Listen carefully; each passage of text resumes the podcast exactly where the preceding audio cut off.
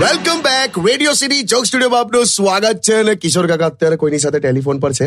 એક જ મિનિટ હા હા હા લી સાંભળું જ છું ક્યારનો હવે આ આવી ગયું ચાલુ થયું કેટલી થાળી બનાવી છે તે ટોટલ દસ એક,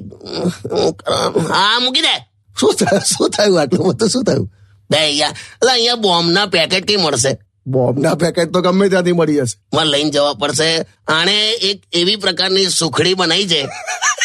ખબર તો કરું હું હશે છે તમે ટોપિક ની શરૂઆત જ એવી પણ ભઈલું એવી કડક છે ને એક થાળીમાં એક બોમ્બ મૂકીને ફોડીએ ને તો ખાલી ક્રેક પડે છે શું વાત કરો છો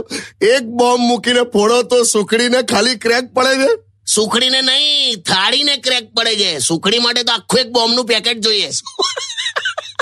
આ તું હસવામાં કાઢે છે પણ તને એક વસ્તુ અને આવું તો એની માએ સો કિલો ઘઉંનો લોટ ઘી ને ગોળ ને એવું બધું મોકલ્યું છે ત્યાં સુખડી જ બનાયા કરે છે બોલ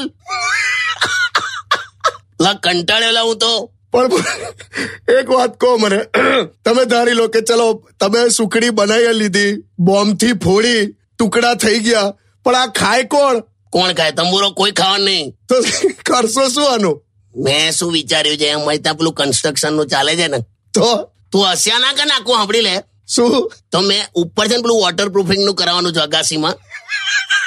ખબર તો કરો આખું વોટર પ્રૂફિંગ વખતે એમાં છે ને પેલી ચાઇના મોઝેક ટાઇલ્સ આવે પેલી શું કહેવાય ને ટુકડી ટાઇલ્સ હા ત્યાં આ બધું વાપરી કાઢીશ એમ કાકા ટુકડી ટાઇલ્સ માં આ તે તારા માટે ટુકડી ટાઇલ્સ છે મારા માટે સુખડી ટાઇલ્સ છે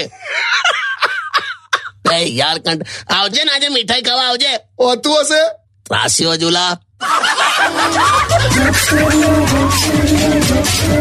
Radio City.